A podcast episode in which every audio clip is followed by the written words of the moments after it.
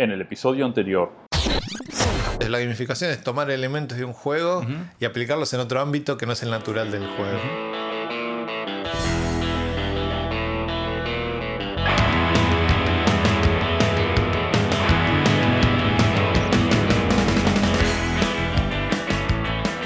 Bienvenidos a un nuevo episodio del podcast Días Ágiles. Mi nombre es Sergio Yo soy Leonardo, y en el episodio número 23, eh, ya a uno del... a uno de los dos años de... Qué grosso, dos años. Dos años Es ya, mucho de- tiempo si te pones a Desde pensar. aquella habitación de, en Córdoba hoy pasó mucho bajo el puente, muchos temas.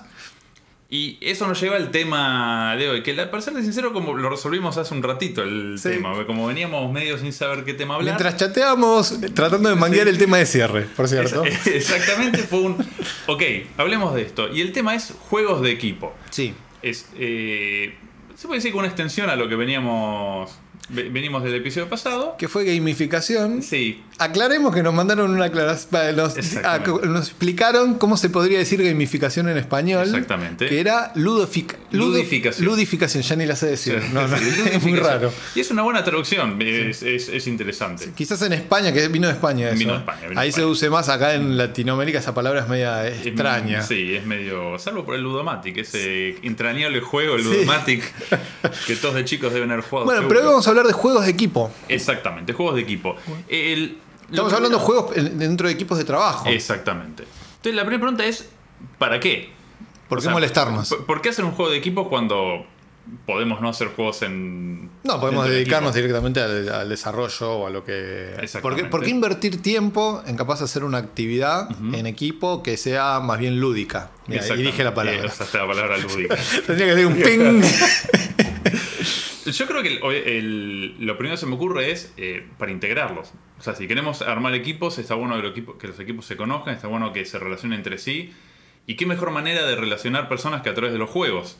Los juegos son divertidos, en un ambiente en el cual la gente se divierte suele abrirse más, suele disfrutar más estar con otras personas, se conoce en otro nivel. Yo creo que para eso ayuda, ayuda bastante. Sí, creo que también dentro incluso eso como iniciador para conocer el equipo y conocerse más desde, una, desde un lado distinto. O sea, no desde el día a día del teclado, digamos. Pero además creo que para equipos ya formados sirve para abrir la cabeza y mirar otras cosas. De repente hacer como ese quiebre de, de estar haciendo algo distinto a lo habitual y eso genera, eso después repercute. Exactamente. Eh, de, de alguna forma te abre la cabeza, te cambia la forma de encarar un problema, de repente te hace esas conexiones que no parecieran no tener sentido, pero que ocurren y que te hacen mirar un problema diferente. Quiere decir eso, es, te saca de, de- de- de la zona a la cual estás acostumbrado a resolver problemas. Y cambiar ese punto de vista ayuda mucho a resolver problemas. Hay quizás como una, eh, no sé qué, o quizás como una cul- cultura o, una, o algún grupo de gente que tiene esa mirada como que el juego es para chicos. Exactamente. Como que eh, uno tiene que jugar hasta qué, ¿no? Hasta que llegas a cierta edad y ya después no está bien jugar. Es perder el tiempo o no es perder el tiempo jugar. Bueno, y yo me acuerdo una vez eh, hablando con un, un amigo en mi trabajo que me dijo una frase que me quedó hasta el día de hoy picando, ahora meses que me dijo esto. Que dijo que se había olvidado de jugar. Que él no, Ah. no podría agarrar muñecos. Qué feo. No, no, pero no, no podría agarrar Ah. muñequitos de los que usaba cuando era chico Sí. y divertirse como se divertía cuando era chico. Y, y- y me, quedé, me quedé pensando, en el- claro, o sea, algo cambió para lo cual si hoy yo agarro un muñeco de Batman y un muñeco de Superman, no me divertiría jugando. Eh, algo cambió en el medio, o sea, algo, a- a- algo alguien a mí me dijo en un momento de está mal que juegues con los muñecos y me olvidé cómo jugar, cómo crear todo ese mundo Sí. imaginario. Sí me divierto jugando con la computadora, con la consola, perfecto, pero no podría volver a ese nivel infantil en el cual con dos cosas pequeñas podías crear un mundo en tu imaginación y que funcione. Pero incluso así, yo creo que todavía hay cierta gente que todavía lo ve incluso que digas como me voy a jugar a, no sé, al counter. Que es- y que que no, vas con ese jueguito. Exacto, sí, seguro. No, Sí, esa, esa mirada despectiva del juego, de la actividad lúdica por sí misma. O sea, de o voy a jugar las cartas o hicieron en el laburo. No, hoy a la mañana hicimos un juego. O sea, se- para algunos se traduce en perdieron el tiempo. Exactamente. ¿sí? exactamente. Y es muy loco que se haya perdido esa, eh, es- esa, esa gracia o esa, o esa visión de jugar. eh, no es solo para chicos. O sea, es un momento de quiebre en la cabeza que puede generar nuevas cosas. Eh, y no, y no solo tendría que estar limitado al tema de uno de los jugadores para chicos. Y los grandes no, no, al contrario, sí, los grandes también se divierten jugando y logran cosas copadísimas. Haciendo, entonces, ¿por qué no usarlo como herramienta dentro de un equipo, el juego? ¿No? y, dentro, y dentro de un equipo de trabajo en particular. Y pa- bueno, y para bajarlo un poco de, del abstracto de la teoría, vamos, le podemos dar algunos ejemplos de, de qué juegos pueden hacer en sus equipos. Que no incluyen al Battlefield. Que no incluyen el Battlefield. Pero no- podría. Sí, exactamente. Tampoco incluye que vayan a jugar al fútbol entre todos, que podrían ir a jugar al fútbol Totalmente. entre todos, está perfecto. Estos son juegos más eh, de más corto alcance, digamos, se pueden Sí. hacer en la oficina, no, no hace falta que salgan a ningún lado, con un poquito de espacio que tengan y un grupo de personas que esté dispuesta a divertirse y a cambiar la manera en la cual trabajan. Sí, y que en su mayoría, si las hacen en su equipo, incluso pueden no espantar a nadie casi. Exactamente. Sobre Bueno, todo si tienen algunos de- gira- Hay algunos que bueno, puede ser que no. Que, hablar sí. que puede ser que espanten a algunos. Pero en su mayoría, incluso aunque estén en un ámbito que es más difícil, esto del juego del trabajo, creo que los pueden hacer eh, y no van a espantar a nadie. Nadie se va a enterar. Nadie se va a enterar. Hasta pueden pasar como una reunión de trabajo y se las van a creer. Pueden jugarlos en traje estos juegos si quieren. Sí. Creo que No hay ningún juego acá que. Sí, algunos más que otro, pero sí. Sí, sí, todos Sí, pueden sí, jugarse todos en traje. jugar en traje, sí. Bueno, vamos con uno que es muy sencillo y este sí lo pueden hacer. Es, Y es el que disparó todo el episodio, Y básicamente. es el que le disparó el episodio. Hoy, de hecho, me dijeron, ¿por qué no habla de esto en el podcast? Y quedó ahí girando, era muy cortito para hablar de esto, así que divagamos por otras cosas. Pero esto sale. Que es un jueguito que estoy haciendo esta semana, estamos haciendo esta semana en el equipo, que es eh, título inventado. ¿Qué aprendí en estos días? Es muy sencillo. Es, díganle a su equipo que piensen eh, qué cosas aprendieron en los últimos tres días, cinco días. Dos semanas, no mucho Sí. más, o sea, no se extiendan mucho más Sí, en a el corto tiempo. plazo, digamos. A corto plazo, exactamente. Pueden ser, pero que no tienen que ser grandes cosas, ¿eh? Pueden ser detallitos, pueden ser un, eh, tonterías, un pequeño arreglito, no importa. Hagan una reunión, o sea, prepa- prepárenlo, díganlo de antemano para que lo pueda uno pensar y que lo puedan llevar escrito. Yo recomienden que lo escriban, o sea, aunque sean los bullets. Hagan una reunión y coméntenlo, nada más que eso. Coméntenlo, a ver qué cosas uno, cada uno vaya diciendo algo que haya aprendido. Y se pueden sorprender. O sea, pueden, por ejemplo, como yo, aprender algo. Cual- exactamente, cualquier tipo de.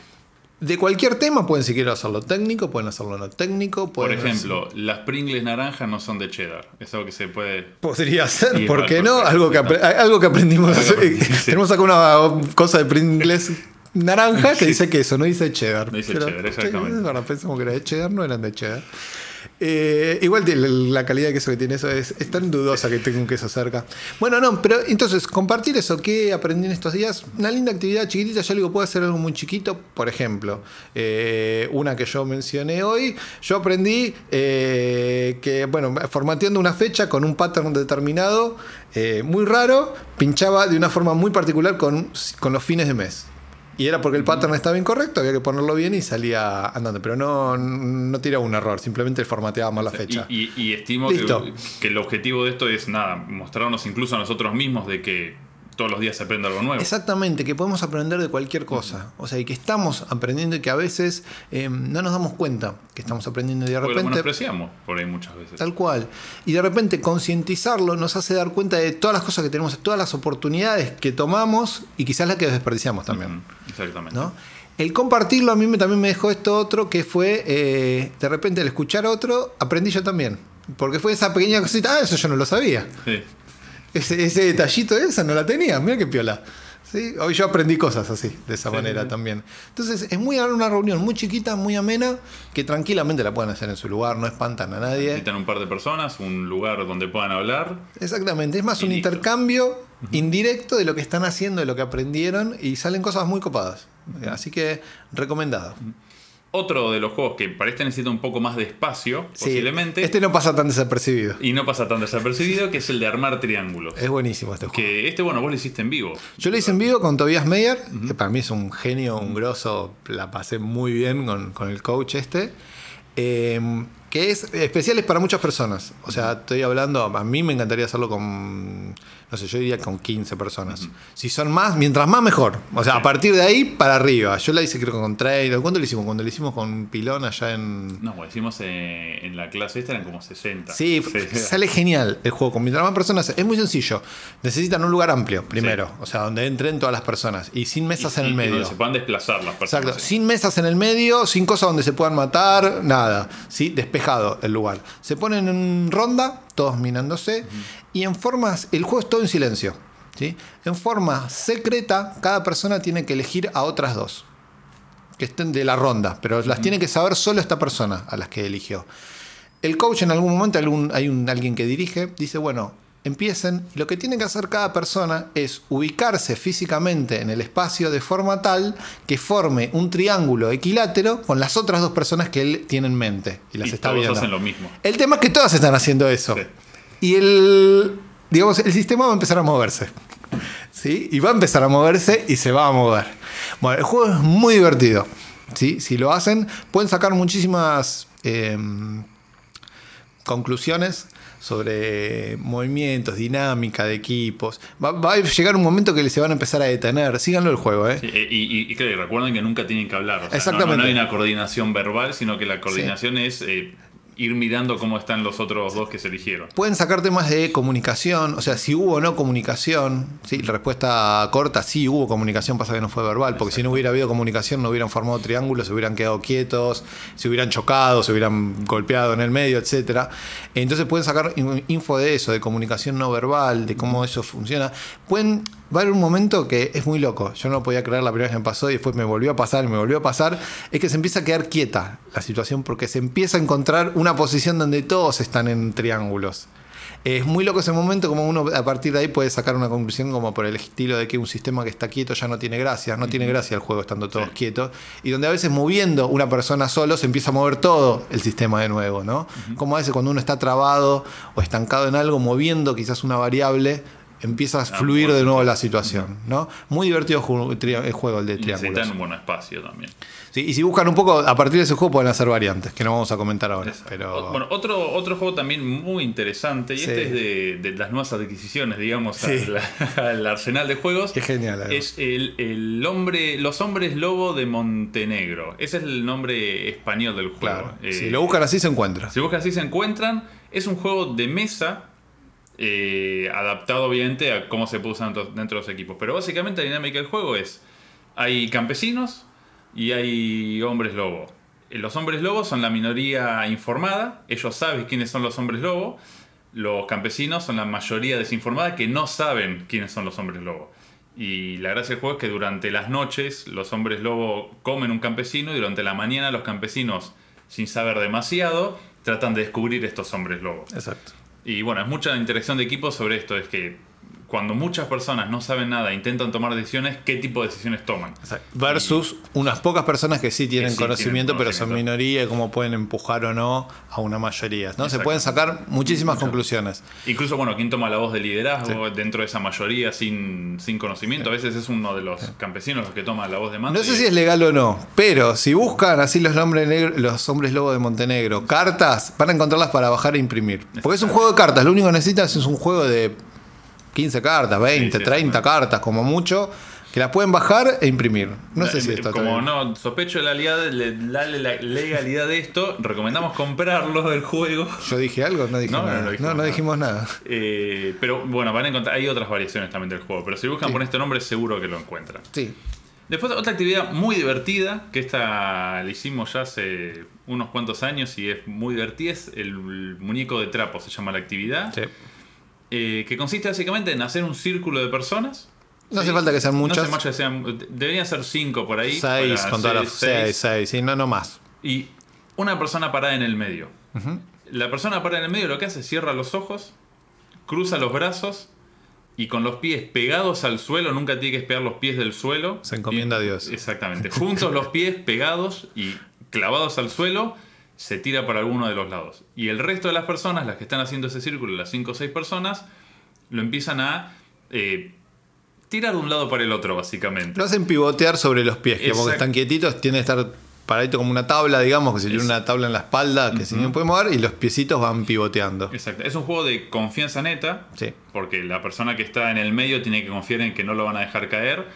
eh, y los que están haciendo el círculo tienen que eh, transmitirle esa confianza a la persona. O sea, de moverlo despacio para que esta persona se sienta confiada. A medida que la persona gana, gana confianza es más divertido el juego porque podés empezar a hacerlo pivotear mucho más. Sí. Al principio la persona no confía en nosotros, pero a medida que le hacemos que gane confianza, se pone muy divertido. Van a ver también la corporalidad, eso de cómo las personas tienen o más, más o menos confianza sin necesidad de que hablen. O sea, sí, se ve en el cuerpo. Algunos Están- se tiran, otros van a ver que no se Sí, tiran, sí. Que, que, eh, hacen posiciones extrañas con tal de no tirarse encima. Nuevamente es muy Nosotros. sencillo el juego. eh, no Requiere necesitan- espacio. Requiere espacio no tanto como el de los triángulos, Exactamente. pero en una sala más o menos amplia, sin algo, lo pueden hacer tranquilamente en con su equipo, se van a divertir segurísimo Sí, con ese.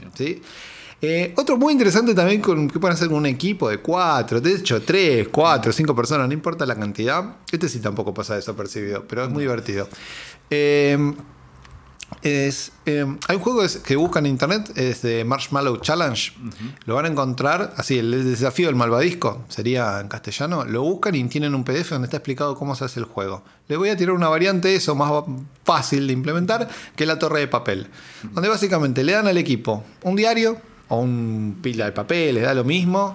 Una cinta, tipo una cinta adhesiva, una cinta scotch. eh, un par de tijeras si quieren.